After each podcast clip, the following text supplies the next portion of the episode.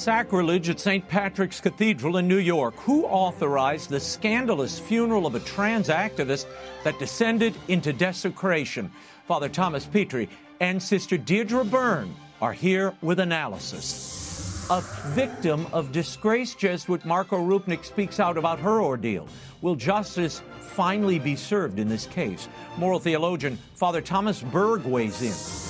And the Vatican document on blessing same sex couples has stirred controversy around the world. Bishop Liam Cary of Baker, Oregon, joins us exclusively with how his diocese will proceed. And the National Catholic Register's Edward Pentin tells us about the recent Vatican meetings with Freemasons the world over begins right now.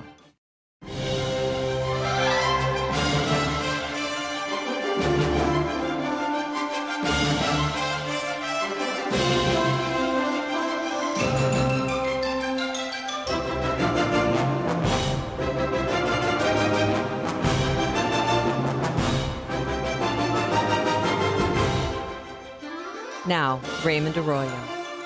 A warm welcome to all of you joining us in the United States and the world over. If you'd like to comment on tonight's show, send me an X post. I'm at Raymond Arroyo. We'll get to the sacrilege at St. Patrick's in a moment, but first, some news.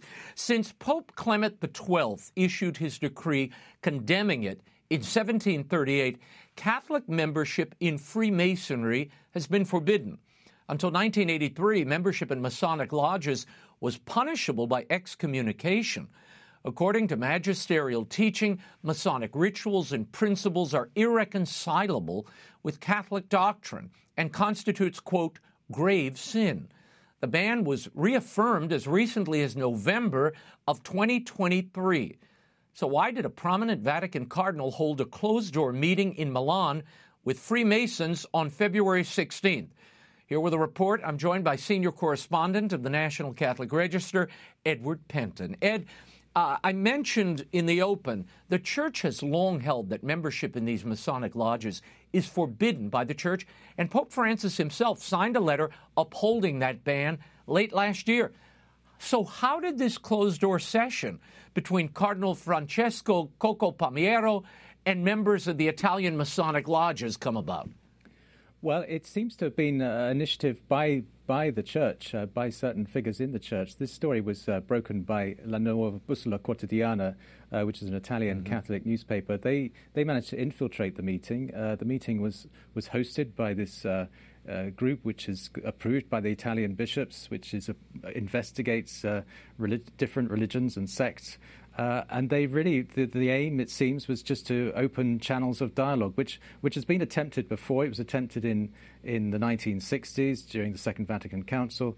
Uh, they didn't succeed, and now there's this new effort uh, to, to reopen them. Uh, but it seems, as I say, the initiative comes from the church and not by the, uh, the Freemasons, which is also of interest, I think.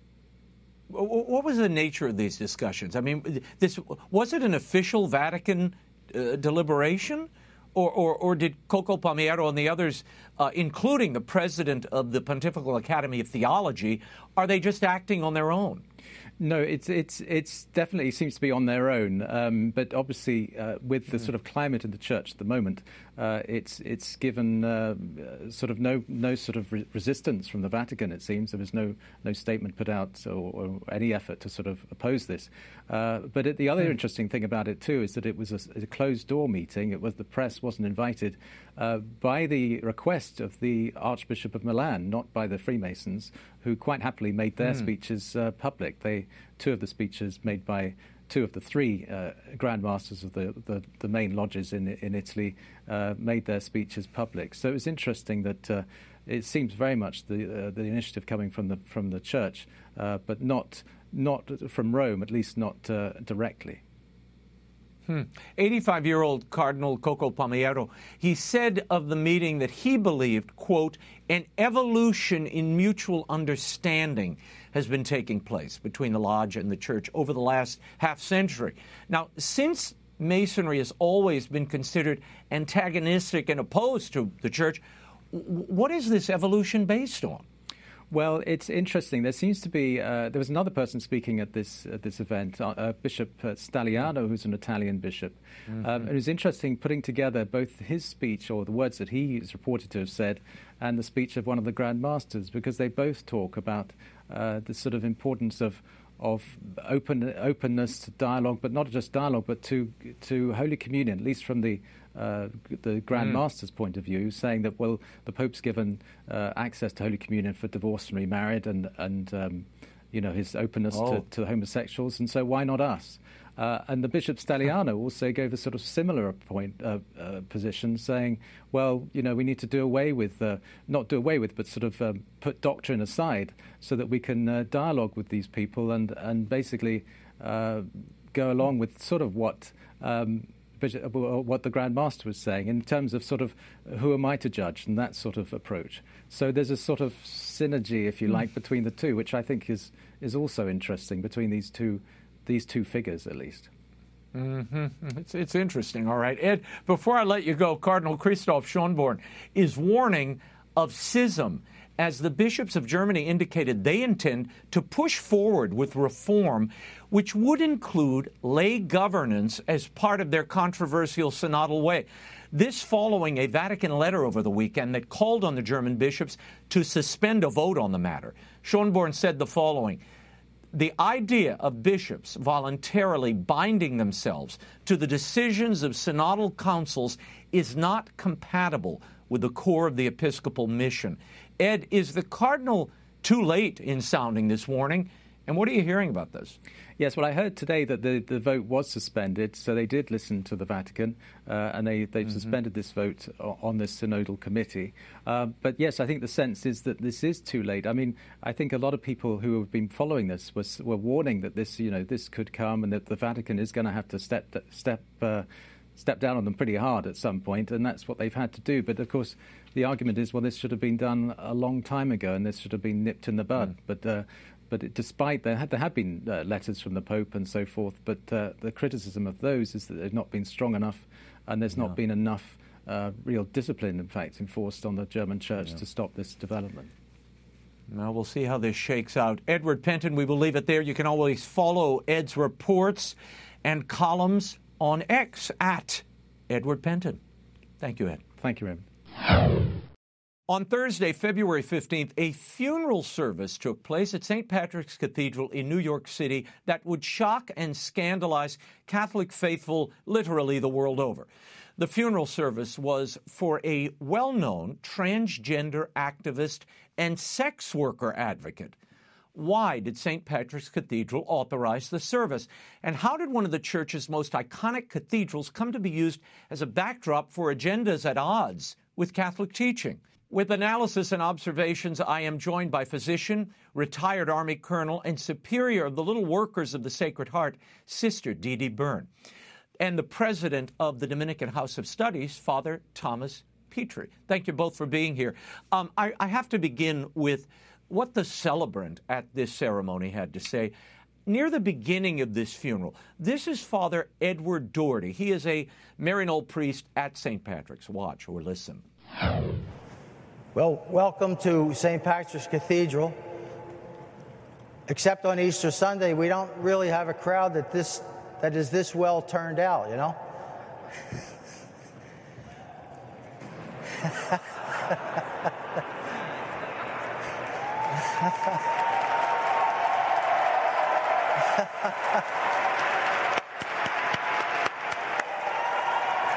what we do is we move to a funeral service, no mass.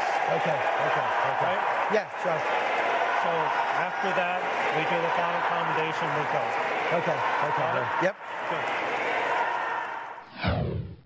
Father Petri, uh, part of what they are reacting to uh, th- there are literally hundreds of people in bizarre get-ups, fishnets, uh, stockings, and thongs at St. Patrick's. I mean, kind of outrageous outfits and behavior. Your thoughts about the on the spot decision to change this service from a mass to just a funeral service?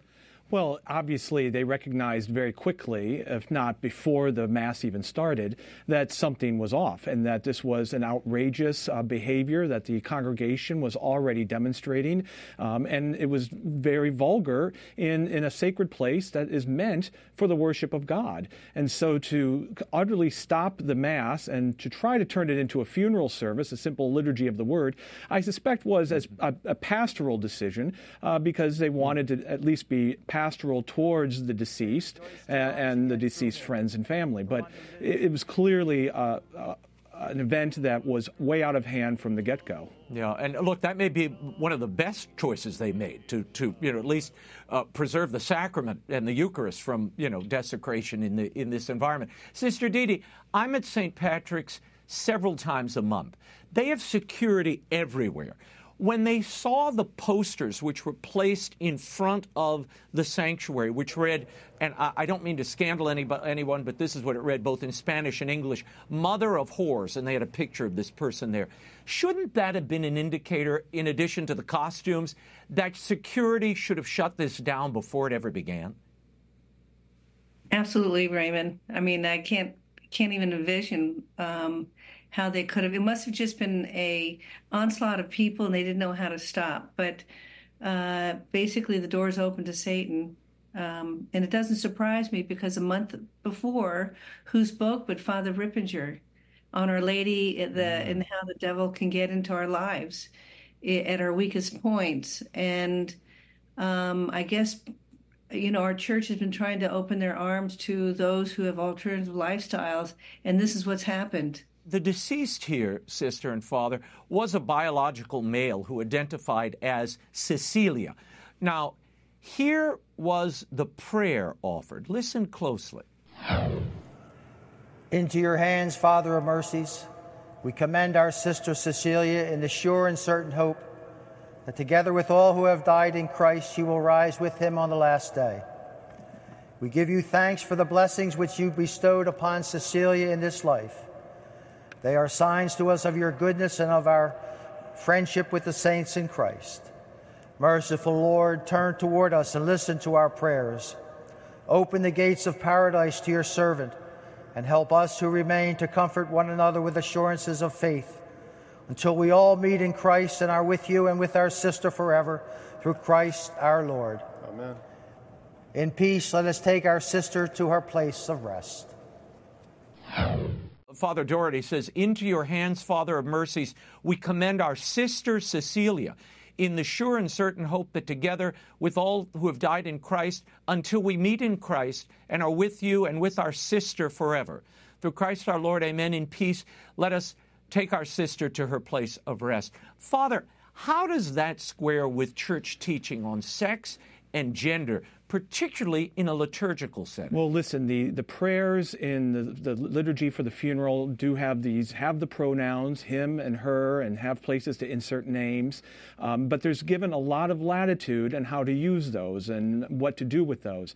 Look, the church does not accept tra- the transgender ideology that somehow one can declare oneself uh, a gender or a sex different than one's biological sex. That doesn't mean someone who suffers from gender dysphoria dysphoria should necessarily be denied a funeral, but if I were going to be celebrating such a funeral, I would simply read the person's name in place of any um, any any pronouns there. Not not because I'm trying to I would be trying to uh, agree with their their lifestyle or their decision, but out of respect for the family and the friends that knew them, however they were known. Mm-hmm. But I would I would never use uh, incorrect pronouns to describe uh, a, a, man, a biological man. I think I think you lead you give into the in, give into the sickness that way. Sister Dee, your reaction to this? I mean, you're a religious sister. Your thoughts on a priest referring to a biological male as sister in a liturgical setting? Did that offend you, or is that just um, showing human kindness. It just, I think it shows some who kind of lean on that, that liberal ideology. We have to really speak truth with love with people. Uh, and as Father said, he could avoid having to go through the pronouns by saying Cecilia, even though Cecilia wasn't his birth name, and they don't even have. I tried to look it up before we had this interview, and, and it's not um, anywhere to be found. Uh, mm. This poor guy had been raped as a six year old, had gone through so much as a little boy. And this is what what comes of it. We can't add to you know fuel to the fire by calling this young this um, poor soul a female. Before we get to the archdiocese's reaction, I, I want to play for you and the audience a bit of the eulogies that were offered at this funeral service. Now, I want to warn our viewers there's some strong language here, so families beware. You may want to remove younger children from the room. But we thought you should see what happened at St. Patrick's. Watch. Cecilia! Cecilia! Cecilia! Ladies and gentlemen, Cecilia was born in 1972.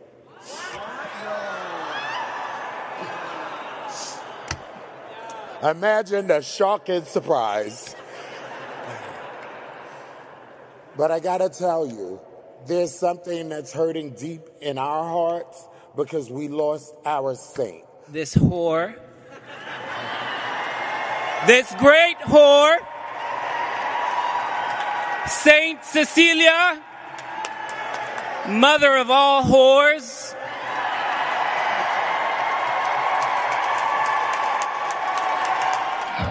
Sister Dee your reaction to this display in a Catholic cathedral?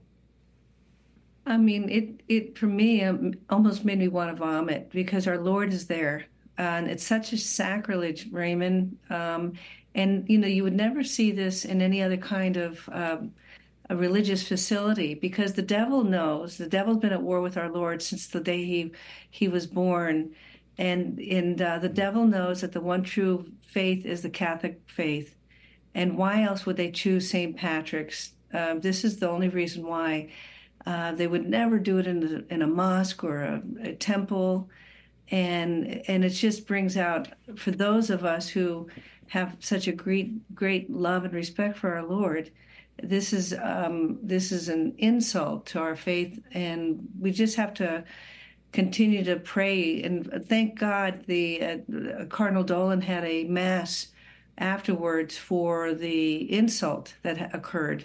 I think they need an exorcism too, quite honestly. Father Petri, uh, you heard Sister Dee use that word sacrilege. What constitutes officially a, a, a, sacrilege? Does this rise to that level? Well, I think it does. I think that's why there was a massive reparation. A sacrilege is any sort of sin or vulgar, profane act that is done precisely with the intention of um, vulgarizing or betraying the faith or mocking the faith. Now, I can't say I can't divine the intention of the organizers of this of this event, but it certainly seems that they were hiding certain parts of this person's life. It certainly seems in how they behaved that it was intended to make a mockery of the mass, a mockery of the cathedral, a mockery of the faith, and therefore it does rise to the level of sacrilege.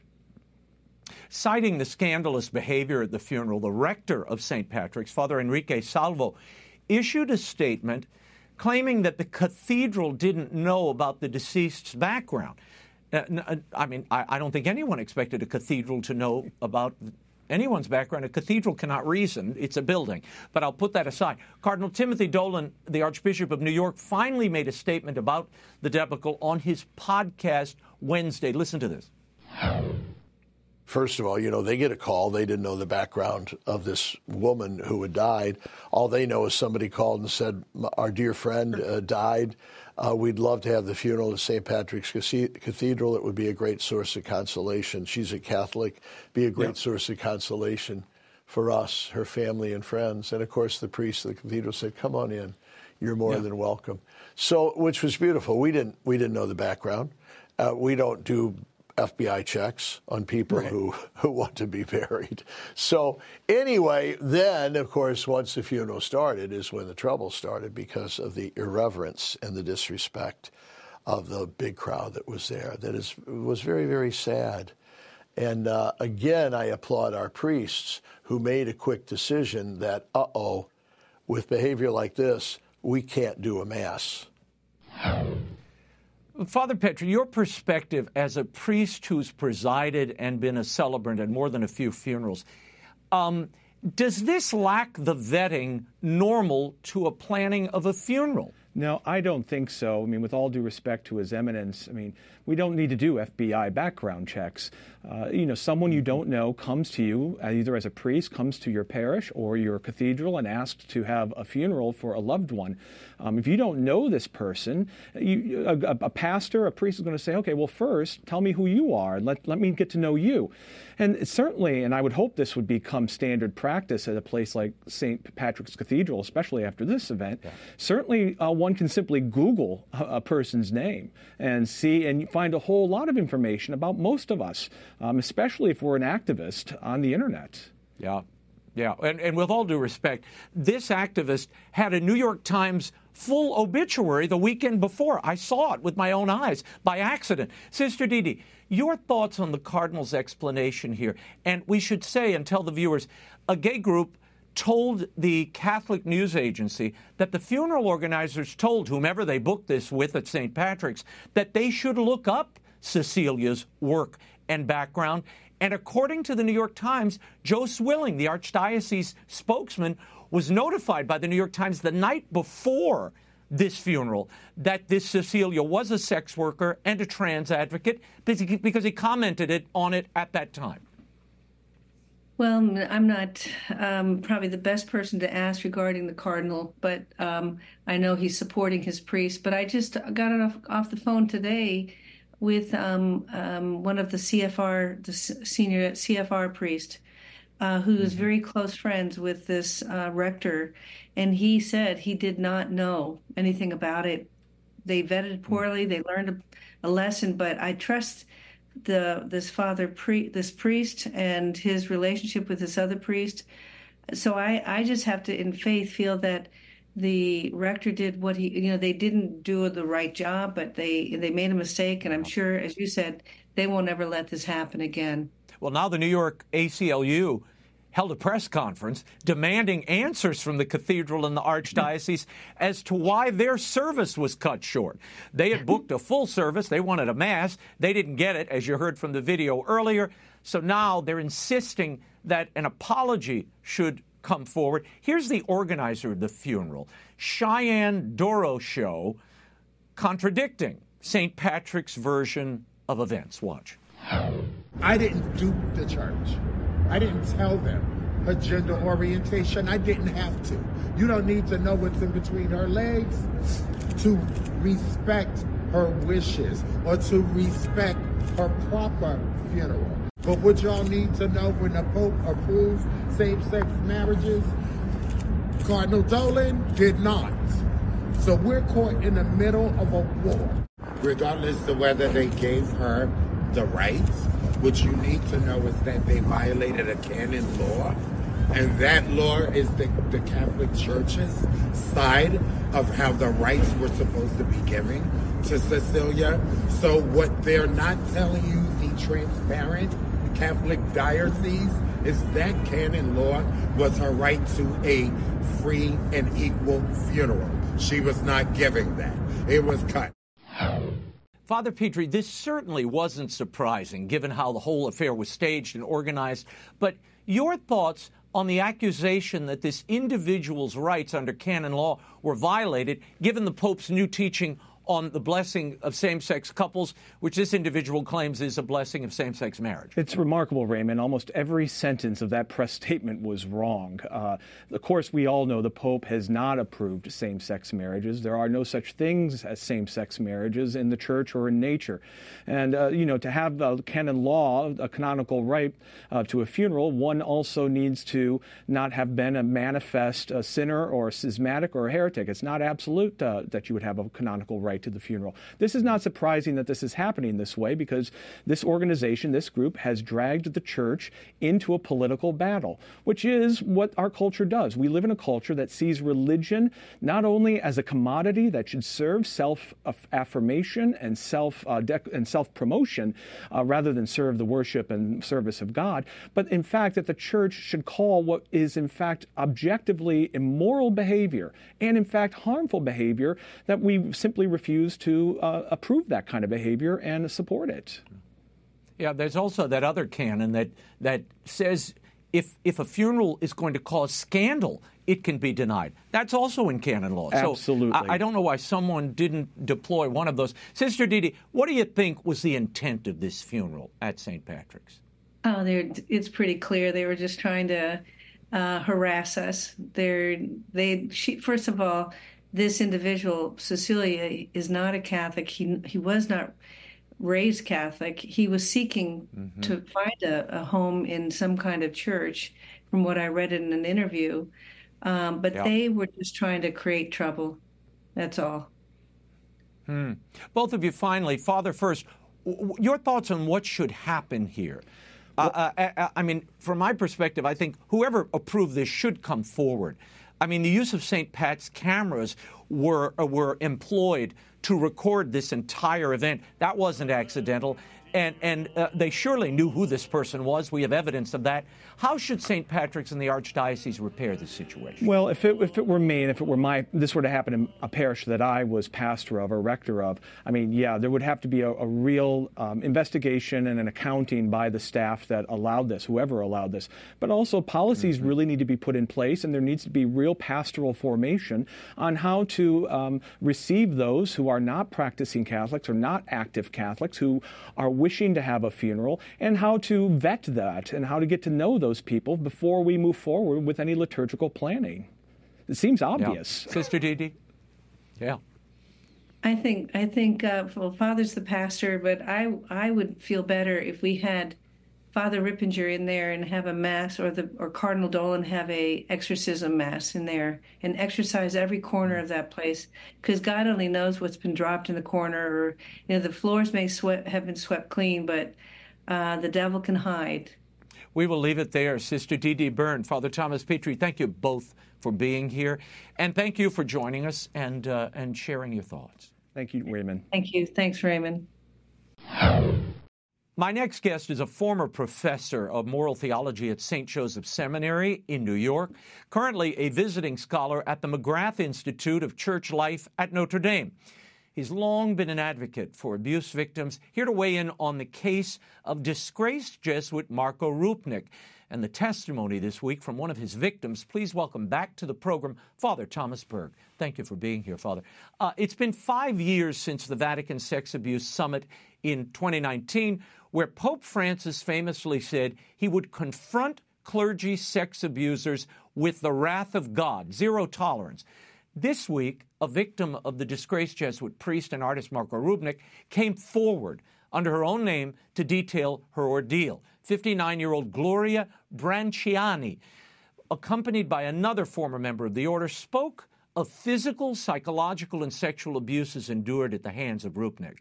Just to recap for our viewers, Rupnik, now 69, is accused of sexually and psychologically abusing at least 20 women for nearly two decades at a convent in Slovenia. Father, why do you think they held this press conference now? And why wasn't it held or hosted by the Vatican? I think they held it now, Raymond, because they felt a desperate need to be heard. Um, Mm. And before I say anything else, I just want to validate and honor the, the courage that it took uh, Gloria and, and Miriam to uh, to come forward. Uh, my understanding is that in one case, uh, the alleged abuse happened over 30 years ago. So this is 30 years of of what uh, a victim of abuse most wants in terms of justice, which is to be heard. Mm. If you've been, forgive me, but raped by a priest, mm. what you most want is for someone in leadership in the church to hear you and validate you and say, I believe you. And I think if they had to go to this extreme, um, it's because they weren't getting that. I I have heard uh, from someone who was at the, the conference that they they did express that they did feel that they were finally heard yesterday. But I think mm. this speaks to the brokenness of, in in many ways, still the church's response to this crisis. Father, Miss Branciani's testimony included her statements to the following. She said, He took me to pornographic theaters to help me grow spiritually. He said that I would not grow spiritually if I did not meet his sexual needs. He had another nun have sex with us because he said we were like the Trinity. I mean, this is, I can't even get to some of the other uh, really depraved accusations, Father, but these statements alone confirm what we've been hearing about this Rupnik case that he would manipulate his victims by using faith, not to mention the confessional. Your thoughts on why he was able to get away with this for so long? Because um, these individuals um, are uh, kind of masterminds at manipulation. Um, I think you know my my own story, my history with the Legionaries of Christ, and the, the experience yep. of Marcial Maciel. Um, they are masters at manipulation, spiritual manipulation. Um, besides the emotional, psychological, sexual abuse, this is spiritual abuse. This is false mysticism. Mm. This is this is simply demonic, uh, and and um, so it, it, a person who is then vulnerable as all of these uh, women, there were women religious at the time, they were members right. of this Loyola community that he had founded. There's just a tremendous vulnerability when this individual that you put on a pedestal as a spiritual leader, as a spiritual father, is um, there's just a and and especially if you're living kind of a a mystique of of generosity and self gift and and and absolute trust mm. and absolute surrender of your will and your intellect to I mean, these poor women were absolutely wide open to this monster. And in the church, in church circles, he was regarded as this great artiste, you know, decorating all the sanctuaries of the world and being feted and, and toasted everywhere he went. Rupnik was briefly excommunicated, Father Berg, in 2020 for absolving one of his victims of having relations with him. And then he was reinstated after supposedly repenting formally. Then last June, he's expelled from the Jesuits only to be reincarnated to the Diocese of Slovenia in October. Why does the Vatican and the church at large seem so willing to turn a blind eye to this abuse? I mean, the abuse of adults, particularly women religious. Um, part of its part of its process I think a lot of it is a uh, a culture, uh, a deep culture of resistance to the truth. I'll, I'll, come back to that in a second. But part of this is process. Um, the uh, can- canonical penal system for dealing with these cases is absolutely broken. Um, and there's just no getting around that. And that's how you uh, end up with this uh, cockamamie uh, outcome of being excommunicated for a horrendous uh, and also mm-hmm. sacrilegious crime, and then within the same month having the excommunication lifted. Um, and I think there was some sense that uh, the powers that be got that so bad and so messed up that Francis did have to intervene and and say no, this is going back to the DDF to the dicastery for the doctrine of the faith. Um, but I, I, I, have to say, Raymond, I don't believe that you know to to really to fix this problem. Um, I don't think that tweaking the system or adjusting the code of canon law, um, even a wholesale reform of our penal process, is going to solve the problem. I mean, I think we need an entirely new approach to the concept of justice. Right now, that system is it's built on a concept of retributive justice. It's aimed, it's specifically focused on uh, retribution. Um, it's focused on the perpetrator. We need a system that really focuses on the victims and on justice for the victims. And that's, um, mm-hmm. I'm very much an advocate of another approach, which is the, the tradition of restorative justice.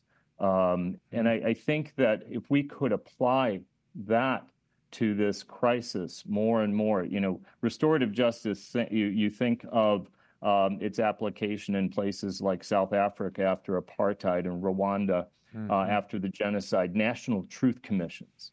How much would the mm-hmm. church be served by a national yeah. uh, truth commission to get at, to really get at what happened with McCarrick, to now yeah. get at what happened with Rupnik? Um, and that's approach that really seeks the good and the healing of Yeah. the victims. That also takes a lot of soul searching, and it looks like people are not willing to do that. I mean, as you mentioned, Oh, the guy's excommunicated. Before before you can turn around, the excommunication is lifted, and now suddenly the Vatican press office announces the same day these victims held their press conference that the investigation of Rupnik is ongoing. They said the following. After expanding the search to realities not previously contacted and having just received the latest elements in response, it will now be necessary to study the acquired documentation in order to identify which procedures can and should be implemented. Now, Father, I, I don't even know how to translate that, but this thing's been dragging on for years. What procedures do they need to consult? These women are in pain and have been in, in such pain for decades now. It's it's maddening, and I hope every one of our viewers understands that this is maddening. Um, and the upshot is going to be well okay well what would what would be the outcome then like the worst thing that could happen to this man worst thing that can happen to this man uh, through a penal process is that he's laicized. Wow. Okay. So that um, that outcome means little or nothing for for victims. And the process itself is so um, uh, troubled by just it, it the the inability for victims to when they do have to give their testimony to be accompanied by counsel not knowing the outcomes Mm-hmm. not being able to see uh, evidence that that's it, it and and as you say it's what what is there more to you know to examine here obviously yes they have to follow the process right and and but my Mm. problem is that the process itself is is deeply deeply flawed and and even Yeah. when that when that process is done even if this man is eventually um, laicized you're still going to have victims who are hurting uh, victims who do not yet have a sense that they've received justice and we need a, a, a complete new approach to to this uh, to this ongoing crisis And Father, again, you have an institution investigating itself. Final question Is an independent criminal investigation what is needed here? Oh, absolutely. I mean, we've been saying that for forever, and and I know that uh, at the uh, the uh, press conference yesterday was organized by uh, Anne Barrett Doyle from Bishop Accountability, and she she also called for as as many as many have. Why why cannot you know bishops uh, a- a- bishops examining priests, bishops uh, examining uh, bishops uh, and trying to hold them accountable. Just it, it- it doesn't work, and also given the at times the intricacies of these cases. Um, but what we need, what we really need, is an accounting. Um, but more deeply than that, the problem is, and this I think this gets down to the echelons of, deeply within Vatican bureaucracy, um, and I think also especially within still within the Italian Church. Persons have told me that they're still about 20 years behind the United States in terms of dealing with this crisis. Um, there's a deep resistance to truth. Okay, the whole the value of transparency that has not even begun to seep into the places where it needs to seep in. Um, there's too many clerics, too many prelates in power who have a real problem with facing the truth of of the, the, the whole truth of of this sad uh, chapter in the church, which, by the way, sadly, it stretches back centuries. So we have a huge, huge problem. Um, if anything, I don't believe we needed a synod on synodality. We needed a, a, a synod, a gathering of every bishop in the church to actually deal, look at, come together, come to grips on the depth, complexity, and extent of uh, se- sexual abuse in the church by clergy and by others in leadership. Father Thomas Berg, we will leave it there and we'll check in with you soon. Thank you for being here. Thanks, Raymond. Thanks for having me.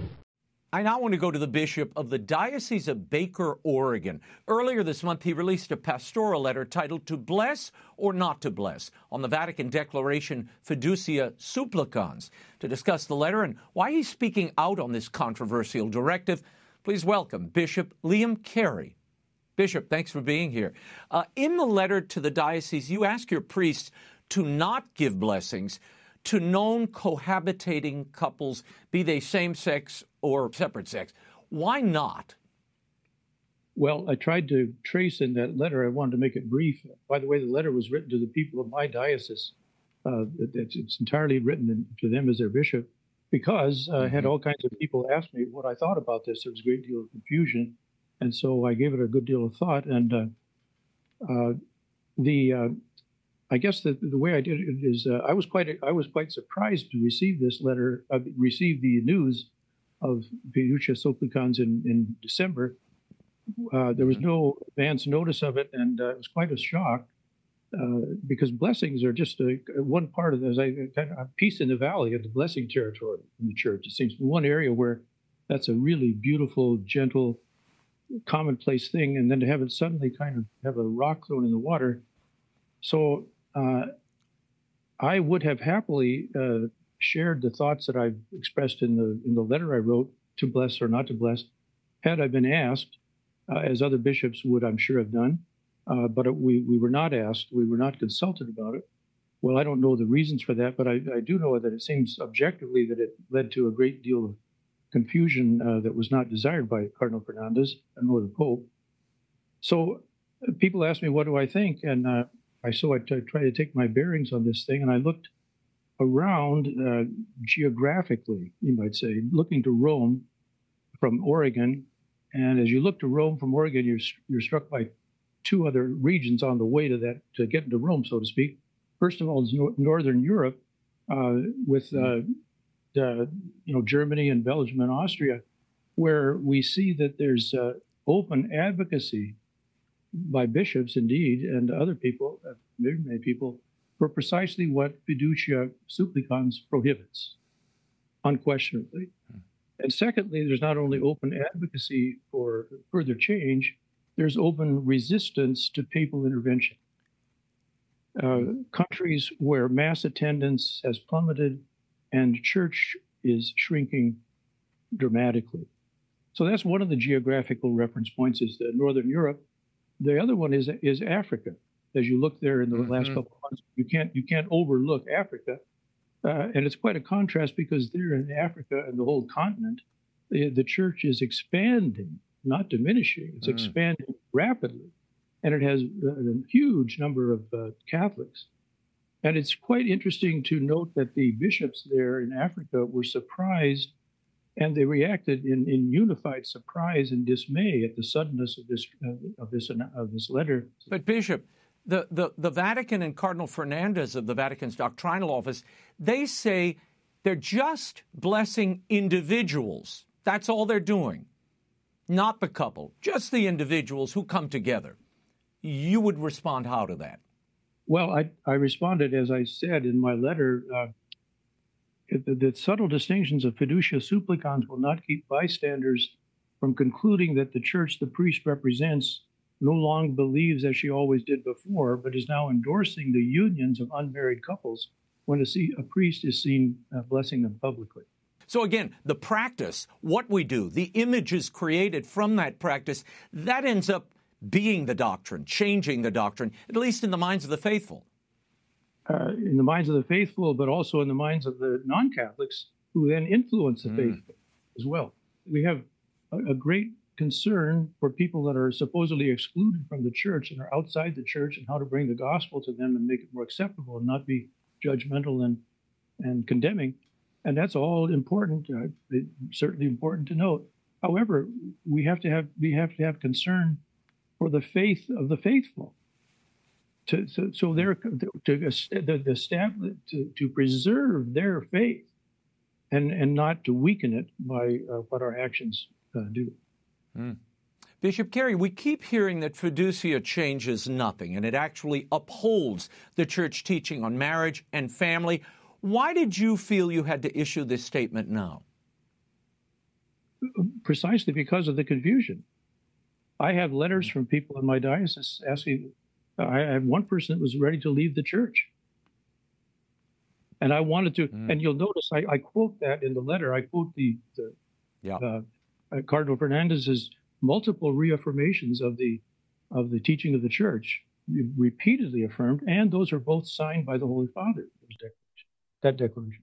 And that's a good point. You you created a whole timeline here of uh, how initially in 2021 the doctrinal office issued a statement saying you could not bless same-sex couples and that it, you, you couldn't bless sin. The Holy Father signed off on that. Two years later, we have the reversal of that. How do you put that together for people? Well, I, that's what I tried to do. As I said, I wrote this uh, for the people of my diocese who are not professional theologians, nor am I, for that matter. Mm-hmm. But I didn't want, I, pers- I, did not want to get into all those uh, difficult dis- uh, distinctions that are very much debated by theologians. And I, I think that we can't. Uh, I wanted to, to stay at the basic experiential, uh, experientially confirmable truths that we can, that people have, have to live with. Yeah, well, the Vatican and the proponents of these blessings for same sex couples and those in irregular unions, um, they keep saying, and they say in this document, Fiducia Supplicans, that these are non liturgical blessings and therefore not a reason for concern. Can a blessing from a priest ever be non liturgical? And had you ever heard that before? Uh, no, I hadn't. And that was uh, when the, the confusion was shared by me, and I think by many, that that distinction uh, was if there, if it's a valid distinction, it needs more clarification than was given in that brief uh, document. I would say respectfully, uh, I don't. I think the point of, of, a priestly blessing is he's the one that celebrates the heart of celebrates the liturgy.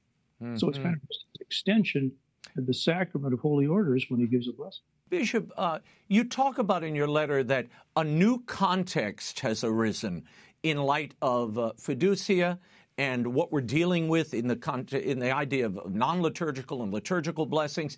You cite at length the growing objections to fiducia in your letter, specifically the carve out that you mentioned earlier, Pope Francis, w- that he extended to the African Church.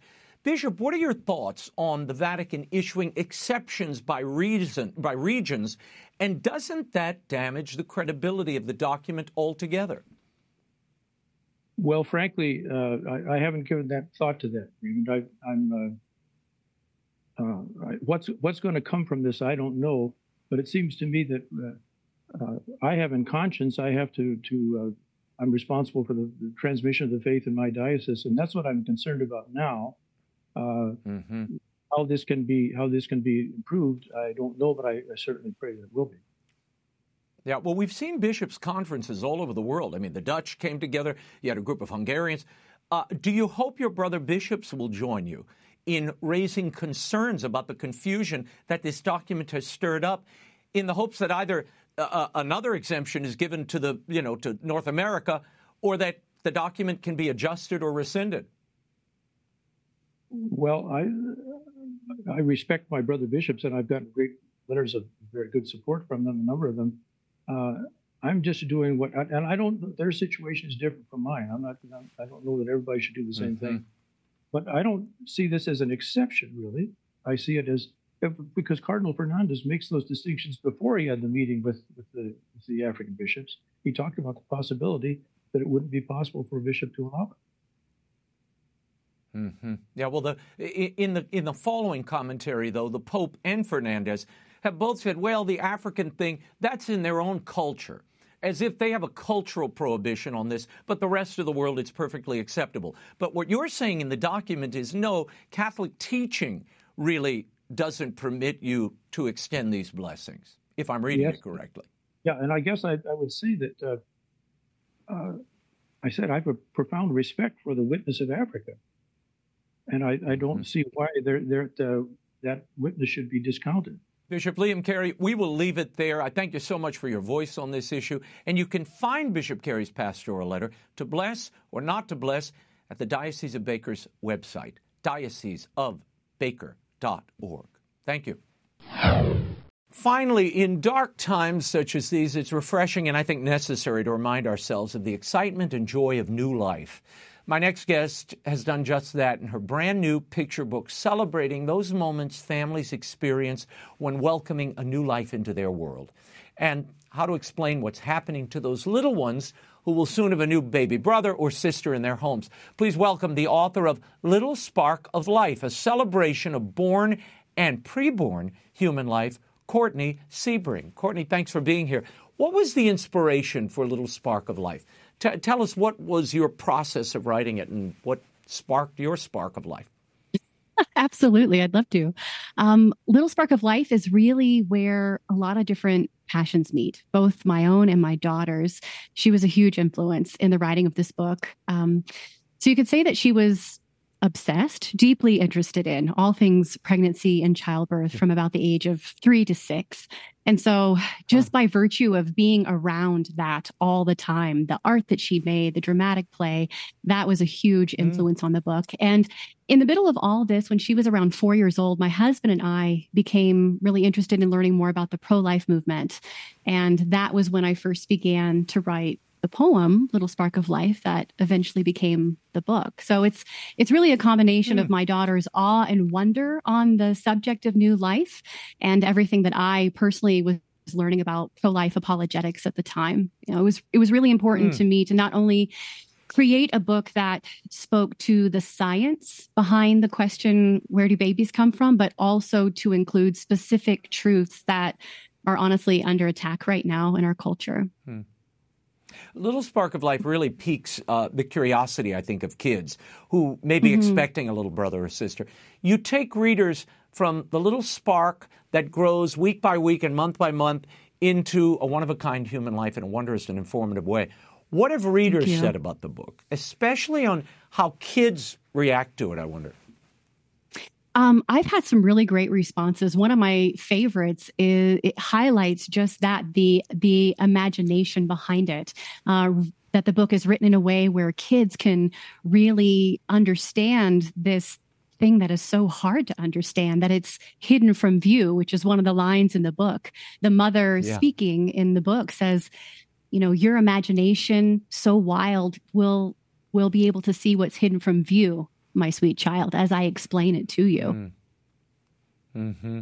The, the, the, sanctity of life, you mentioned this a second ago, that's often forgotten mm-hmm. in our mm-hmm. culture. How mm-hmm. does your little spark of life try to change that situation? I mean, what is what's different in your approach with, with this book? Yeah, great question. Um, well, when I think about how Little Spark of Life is supporting the pro life message, I immediately think of the long term you know, I think about the kids who are going to hear their parents or caregivers or teachers read this book to them.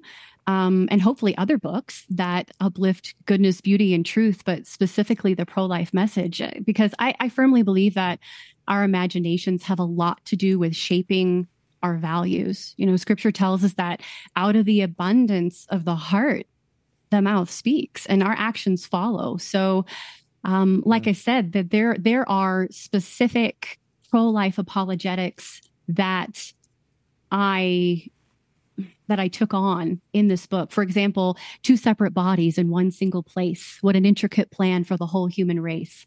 Um, specifically saying, mm. you know, on a level where kids can understand. I want it to get into their brain so that in the future, when they come across my body, my choice, they'll say, wait a second, that's not what I learned it's two separate bodies in one single place or every babe hoped mm. for or unplanned surprise holds the same worth from the first cell divide that it doesn't matter what the person's story is or the, the circumstances that from the moment of conception that baby has dignity value and worth hmm. Uh, now tell me about this light the spark campaign what is that you all are offering the, the book to particular buyers but how does that work? Absolutely. Um, so the Light the Spark campaign is happening right now. Um, Paraclete Press is offering 40% off 40 books right now, uh, which I believe is a case of books. We really want to get Little Spark of Life um, to as many children, to as many future culture makers as possible. So we encourage people to um, purchase a case and donate it to a pregnancy care center or a church or a school. So people mm. can hmm. find more information about that on Paraclete Press's website or the book's landing page, which is littlesparkoflifebook.com. Uh, what's your next project, Courtney? What are you working on now? Um, well, uh, the next project is a book called Every Body Wonderfully Made, which affirms for children the beauty and goodness of being boy or girl. It's a resource for parents, but it's really just a fun book for kids that encourages them that their bodies are inextricably linked to their personhood. Um, so, building off the message of Little Spark of Life, that every life is val- valuable, every body wonderfully made, takes it a step further and roots mm-hmm. life and personhood in the body, male or female, and calls it good. Um, that God doesn't make mistakes. Mm. Little Spark of Life, a celebration of born and preborn human life by Courtney Sebring, is available now in bookstores everywhere and online, including at the EWTN catalog. Courtney, thank you for being here. Thanks so much, Raymond. That is all the time we have for now. Be sure to catch us next week. Until then, we'll be scouting the world over for all that is seen and unseen. On behalf of the staff and crew of EWTN News, thank you for watching. I'm Raymond Arroyo. Bye now. Thank you.